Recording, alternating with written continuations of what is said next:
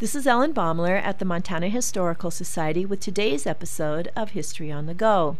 Of all the famous Gold Rush characters, one stands out as the most ubiquitous.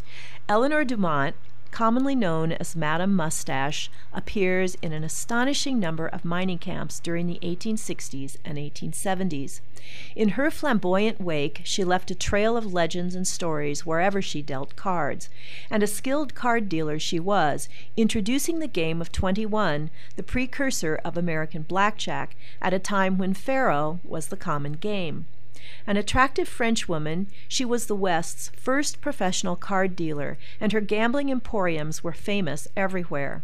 In Montana, she reputedly ran houses in Virginia City, Fort Benton, and Helena. In Fort Benton, her place of business was called the Jungle. In a second story room on Front Street overlooking the levee, Madame dealt her cards to sailors and miners. An enduring Fort Benton legend has it that Madame once left her card game brandishing a pair of pistols to warn a steamboat captain.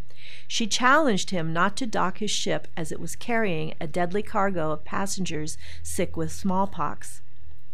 In Helena, Madame ran the Golden Gate, a gambling house near the Helena Herald offices that catered to newspaper employees.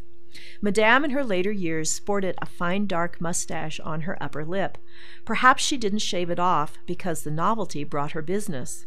Eleanor Dumont ended her career in Bodie, California, where she committed suicide by morphine overdose in 1879. She had a widely attended funeral, and all agreed that she may have been in a shady business, but she was always fair and kind to her customers. This is Ellen Baumler at the Montana Historical Society.